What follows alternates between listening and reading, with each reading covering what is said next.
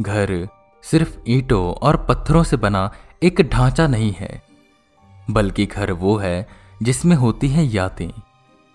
वहाँ रहने वालों की खुशियाँ, उनके दुख सुख और हर वो पल जो उनके जीवन में आते हैं।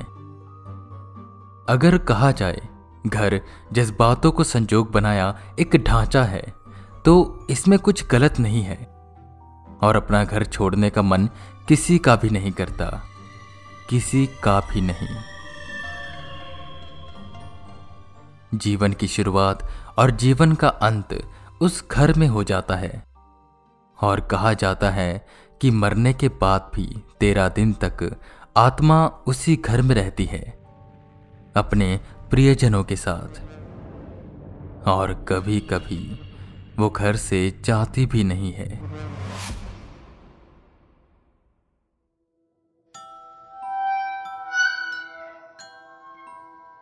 विजय ने एक जंग लगा, बेहद पुराना गेट खोला। गेट खुलते ही अंदर पेड़ों पे बैठे कौवे यहाँ वहाँ उड़ने लगे। उसने अंदर की ओर नज़र घुमाई। गार्डन में दो से तीन पेड़ थे और कुछ फूल जो कि मुरझा चुके थे और सूखे पत्ते चारों तरफ़ बिखरे हुए थे। ठीक गेट के सामने था एक घर। देखने में बड़ा था और कंडीशन भी ठीक लग रही थी। विजय, जो कि कुछ दिन पहले ही हैदराबाद में शिफ्ट हुआ था, अपने लिए एक घर देख रहा था। उसका खुद का बिज़नेस था और अपने बिज़नेस से रिलेटेड ही वो हैदराबाद में शिफ्ट हुआ था। बहरहाल तो वो भी होटल में ठहरा हुआ था, पर एक घर की तलाश में था। और एक ब्रोकर ने उसे ये घर सजेस्ट किया, जो काफ़ी बड़ा था और दाम भी ठीक ठाक था। ये घर देखने तो ब्रोकर भी उसके साथ आया था, पर किसी कारण से ब्रोकर को कहीं जाना पड़ा तो विजय अब अकेला ही घर देख रहा था। खैर, ज़मीन पर पड़े सूखे पत्तों को पैरों से कुचलते हुए वो घर की ओर बढ़ने लगा। पर घर के अंदर जाने से पहले उसने सोचा कि बाहर गार्डन वगैरह देख लूँ। गार्डन में तीन पेड़ थे, जिसमें सबसे बड़ा पेड़ था इमली का, जो कि घर के सबसे पास था, और उसकी कुछ शाखाएँ घर को छूती थी। उस घर के पास ज़्यादा घर नहीं थे, काफ़ी शांत जगह थी वो। बस कुछ चिड़ियों की आवाज़ें, गिलहरियों की आवाज़ें बार बार सुनाई दे रही थी। पर हाँ रह रहकर पत्तों से टकराती हवा कुछ उस माहौल को गंभीर बना रही थी। विजय ने दरवाज़ा खोला और अंदर गया। मिट्टी की मोटी परत ज़मीन पर फैली थी। दीवारों पर मकड़ियों के जाले थे, जो कि ज़ाहिर था। पिछले पाँच सालों से यह घर खुला नहीं था। खैर, विजय ने घर को देखा। पुराने मालिक का कुछ सामान पड़ा था। यहीं कुछ कुर्सी, एक मेज और कुछ खिलौने। दीवार पर चिपकी पेंटिंग, जो कि शायद किसी बच्चे ने ड्रॉ करी थी। देखने में वो काफ़ी अलग सी लग रही थी। वो घर विजय को पसंद आया। बाकी रिपेयरिंग करा के वो वहाँ रह सकता था। घर काफ़ी बड़ा और सुंदर था। वो बाहर निकलने ही वाला था। कि उसे ऊपर के रूम से कुछ आवाज़ें आई। वो ऊपर गया तो एक कमरे से उसे आवाज़ आ रही थी। वो रूम के अंदर गया तो उसने देखा कि वहाँ खिड़की के सामने एक मरा हुआ कौवा पड़ा था। और खिड़की के बाहर से एक कौवा अंदर की ओर देखते हुए खिड़की पर चोंच मार रहा था। ये कौवा अंदर कैसे आया? शायद बिल्ली लाई होगी। विजय ने सोचा और घर से बाहर निकला। जैसे ही वो अपनी कार में बैठने वाला था कि उसे एहसास हुआ, उसे कोई देख रहा है। उसने मुड़कर घर की ओर देखा। वो कौवा जो अभी खिड़की पर चोंच मार रहा था, वही कौवा अब इमली के पेड़ पर बैठा, विजय को एकटक देखे जा रहा है। विजय दो पल खड़ा उसे देखने लगा। जैसे वो कोई असामान्य कौवा नहीं था, तभी विजय की फ़ोन की घंटी बजी। हेलो हाँ शुक्ला जी? अरे हाँ हाँ घर मुझे पसंद आया है। आप फाइनल कर दीजिए। इतना बोल वो अपनी कार में बैठा और वहाँ से चला गया।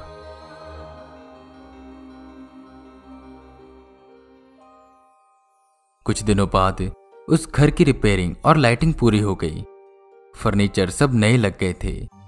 जब विजय से पूछा गया कि पुराने सामान का क्या किया जाए तो विजय ने कहा कि उसे बेसमेंट में रखवा दो, वो पुराने मालिक का है। जिस पर सारा पुराना सामान उन्होंने बेसमेंट में रख दिया। विजय वहाँ शिफ्ट हो गया। अब सब कुछ बदल सा गया था। नए फर्नीचर, गार्डन में नए प्लांट्स, न्यू पेंट।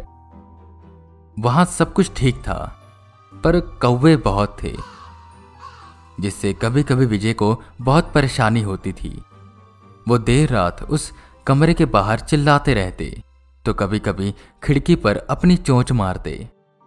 विजय के बेडरूम में जो खिड़की थी, उसके सामने ही वो इमली का पेड़ था। जिस पर ज़्यादातर कौवे बैठे रहते थे। विजय ने आसपास से पता किया कि यहाँ इतने कौवे क्यों हैं। तो पता चला कि यहीं से कुछ दूर एक ऐसा इलाका है, जहाँ मरे हुए जानवरों को फेंका जाता है। जैसे जिन जानवरों की रोड पर या किसी और वजह से मौत हो जाती है। इसी बीच एक और चीज़ विजय ने नोटिस करी। अभी वहाँ उसे रहते हुए कुछ एक हफ़्ता हुआ होगा, और इसी एक हफ़्ते में उसने तीन बार ऊपर के कमरे में मरे हुए कौवे पाए। खिड़कियाँ बंद रहती हैं और दरवाजे भी बंद रहते थे। तो ये कौवा अंदर आता कैसे था और इसे लेकर कौन आता था? कई बार तो वो सोचता था कि शायद कोई बिल्ली होगी, पर वो जब से वहाँ आया था, उसने ना तो कोई बिल्ली देखी थी और ना ही कोई कुत्ता। कुछ और दिन यूँ ही गुजरे। एक रात विजय अपने लैपटॉप पर काम कर रहा था। यही करीबन साढ़े ग्यारह बज रहे थे और बाहर मौसम भी काफ़ी खराब था। तेज हवाएँ चल रही थी, जिससे वो इमली का पेड़ हिलते ही जा रहा था, जो कि विजय का ध्यान बार बार अपनी ओर खींच रहा था। विजय किलेस कर उठा और उसने पर्दा लगा दिया। जैसे उसने पर्दा लगाया और वो पलटा कि उस खिड़की पर नॉक करने की आवाज़ें आने लगी।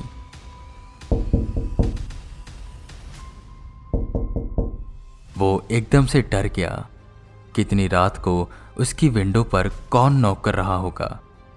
तभी उसे लगा शायद वही कौवा होगा। उसने खिड़की का पर्दा एक झटके से खोला। तो वहीं इमली की एक टहनी उस खिड़की से टकरा रही थी। विजय ने खिड़की खोली तो एक सर्द हवा का झोंका उसे छू कर गुजरा। उसने वो टहनी तोड़ी और फेंकी, कि तभी उसे एहसास हुआ कि पेड़ से उसे कोई देख रहा है। गहरी लाल चमकती तो आँखें विजय को उन पत्तों के बीच में से झाँक रही थी। विजय का दिल तेज़ी से धड़कने लगा। उसने खिड़की बंद करी और पर्दा लगाया और सोचने लगा कि जो उसने अभी देखा, क्या वो सच है या बस उसका एक वहम, कि तभी ऊपर के कमरे से आवाज़ें आने लगी। विजय की हिम्मत नहीं हो रही थी कि वो ऊपर जाकर देखे। वो अपने काम पर लग गया। पर धीरे धीरे वो आवाज़ें और तेज होने लगी। क्या ये कौवा ही है? विजय के दिल में आया। उसने इग्नोर किया और कानों में ईयरबड लगा के गाने सुनने लगा। और कुछ ही देर बाद उसे वो आवाज़ें फिर से सुनाई देने लगी। वो आवाज़ें इतनी तेज हो गई थी कि ईयरबड्स लगाने के बाद भी विजय उन आवाजों को साफ़ साफ़ सुन पा रहा था। विजय अब काफ़ी डर गया। उसने फैसला किया कि वो अब देख कर ही रहेगा कि ऊपर क्या है। वो किसी तरह अपनी बिखरी हिम्मत को बटोर ऊपर की ओर जाने लगा। उसने एक झटके से दरवाज़ा खोला और सामने देखा तो ठीक खिड़की के सामने एक कौवा मरा पड़ा था, और वो इमली के पेड़ की टहनी अब उस खिड़की से टकरा रही थी। ये सब आखिर हो क्या रहा है? विजय डरा हुआ था। विजय की हिम्मत नहीं हो रही थी कि वो उस खिड़की को खोले। उसने पर्दा लगाया और नीचे की ओर जाने लगा। जैसे उसने दरवाज़ा बंद किया कि तभी उसे कवास आई।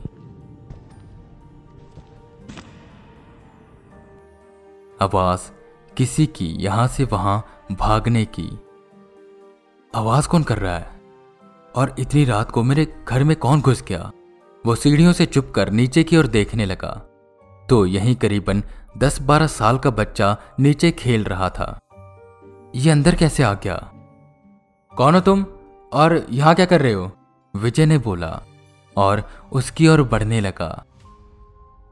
बच्चे की पीठ विजय की ओर थी। वो विजय की आवाज़ सुन जहाँ था वहीं खड़ा हो गया। बोलते क्यों नहीं तुम? यहाँ क्या कर रहे हो? विजय ने उस बच्चे के कंधे पर हाथ रखा। बर्फ़ की सिल्ली से भी ज़्यादा ठंडा उसका शरीर था। ये कैसे? अभी विजय ये सोच ही रहा था कि उस बच्चे ने विजय का हाथ पकड़ा और एकदम से पलटा। सफ़ेद पड़ी उसकी चमड़ी, आँखों के नीचे काले धब्बे और सर पर चोट का निशान। विजय की डर से हालत खराब हो गई कि एकदम से उस बच्चे ने कहा मेरे साथ खेलोगे ना? और उसने विजय का हाथ कसकर पकड़ा और मरोड़ दिया। विजय दर्द से चिल्लाया। तो उसने देखा कि वो सोफे पर बैठा है और सामने टेबल है जिस पर उसका लैपटॉप पड़ा था। वक्त देखा रात के एक बज रहे थे। अरे ये तो सपना था। मैं तो डर ही गया था। पर दूसरे ही पल उसे एहसास हुआ कि उसके हाथों में दर्द हो रहा है। उसने देखा तो उस पर उंगलियों के निशान थे। विजय हैरान होकर उठा। वो यहाँ वहाँ देखने लगा। ये कैसे हो सकता है? विजय डर से काँप रहा था। उसने दरवाज़ा लॉक किया और बेड पर जाकर लेट गया। बाहर मौसम अब शांत हो गया था। आसपास सन्नाटा पसरा था। विजय को इतना डर लग रहा था कि उसे नींद नहीं आ रही थी। वो बस घड़ी की आवाज़ सुन रहा था। टक टक टक, कि इसी टक टक के साथ एक आवाज़ खुल गई। आवाज़ पैरों की। हॉल में कोई यहाँ से वहाँ भाग रहा था और यह आवाज़ विजय को जानी पहचानी लग रही थी। तभी उसे आवाज़ आई। जैसे दो लोग आपस में लड़ रहे हो। आवाज़ से लग रहा था कि ये पति पत्नी है, और इसी आवाज़ में एक और आवाज़ मिल रही थी, उस बच्चे के रोने की। विजय ने अपने कान बंद किए और बस लेटा रहा। लेटे लेटे कब उसकी आँख लग गई, उसे पता ही न चला। अगले दिन की सुबह होते ही विजय सीधा ब्रोकर के पास गया और उससे पूछने लगा उस घर की कहानी और ये कि उससे पहले उस घर में कौन रहता था। ब्रोकर बहुत हिचकिचा रहा था, पर विजय ने जब उसका गिरेबान पकड़ा तो वो बताने लगा कहानी। कहानी हाउस नंबर 45 की। दरअसल विजय से पहले वहाँ एक फैमिली रहती थी। जिसमें एक बच्चा और उसके मम्मी पापा थे। बच्चे का नाम प्रियांक था। प्रियांक के पापा को ड्रिंक करने की आदत थी और वो बहुत ज़्यादा ड्रिंक करते थे। लेट नाइट घर आना, अपनी बीवी से लड़ना, उसे पीटना और वो अपने बेटे को भी पीटते थे। उनके बीवी के शरीर पर आए दिन जख्मों के निशान होते थे। ऐसे ही एक रात वो लेट घर में आए। उनमें और उनकी वाइफ में झगड़ा होने लगा। वो अपनी वाइफ को मारने लगे तो प्रियांक उन्हें बचाने आया, जिससे वो प्रियांक को भी मारने लगे। और जब प्रियांक की मम्मी उसे बचाने के लिए आई तो उसके पापा ने उसका गला दबाया और तब तक दबाए रखा, जब तक प्रियांक की माँ की साँसें शांत नहीं हो गई। उन्होंने उसकी डेड बॉडी को ऊपर वाले कमरे में रख दिया। प्रियांक भी उस रात से ही गायब हो गया। कुछ दिन तक तो किसी को पता नहीं चला। पर जब आसपास के लोगों को अजीब सी गंध आने लगी और उस ऊपर वाली खिड़की पर उन्होंने कौवे देखे, जो मांस के टुकड़े ले जा रहे थे तो उन्हें शक हुआ। उन्होंने पुलिस को बुलाया। तब प्रियांक की मम्मी की डेड बॉडी मिली, जो कि आधी सड़ चुकी थी और उसके शरीर को कौवों ने नोच रखा था। उन्होंने प्रियांक को ढूँढने की बहुत कोशिश की, पर वो कहीं मिल नहीं रहा था। कुछ लोगों का कहना था कि वो भाग गया है, और कुछ लोग ये कहते थे कि उसके पापा ने उसे मार दिया। पर शायद विजय को पता था कि प्रियांक कहाँ है।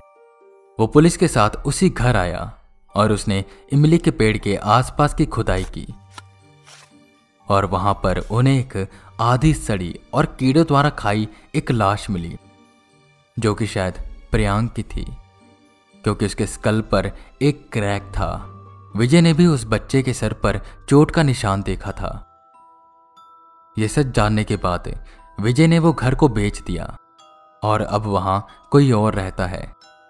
पर उन्हें कभी भी कोई आत्मा वहाँ दिखाई नहीं दी और ना ही उन्हें वो कौवे तंग करते थे। कई आत्माएँ ना चाहते हुए भी बस एक जगह भटकती रहती हैं। और इंतज़ार करती हैं उसका, जो उसे मुक्ति दिलाएगा। आई होप आपको ये कहानी पसंद आई होगी। अगर पसंद आई है तो इसे शेयर ज़रूर करें। हॉरर टेप को फॉलो करें।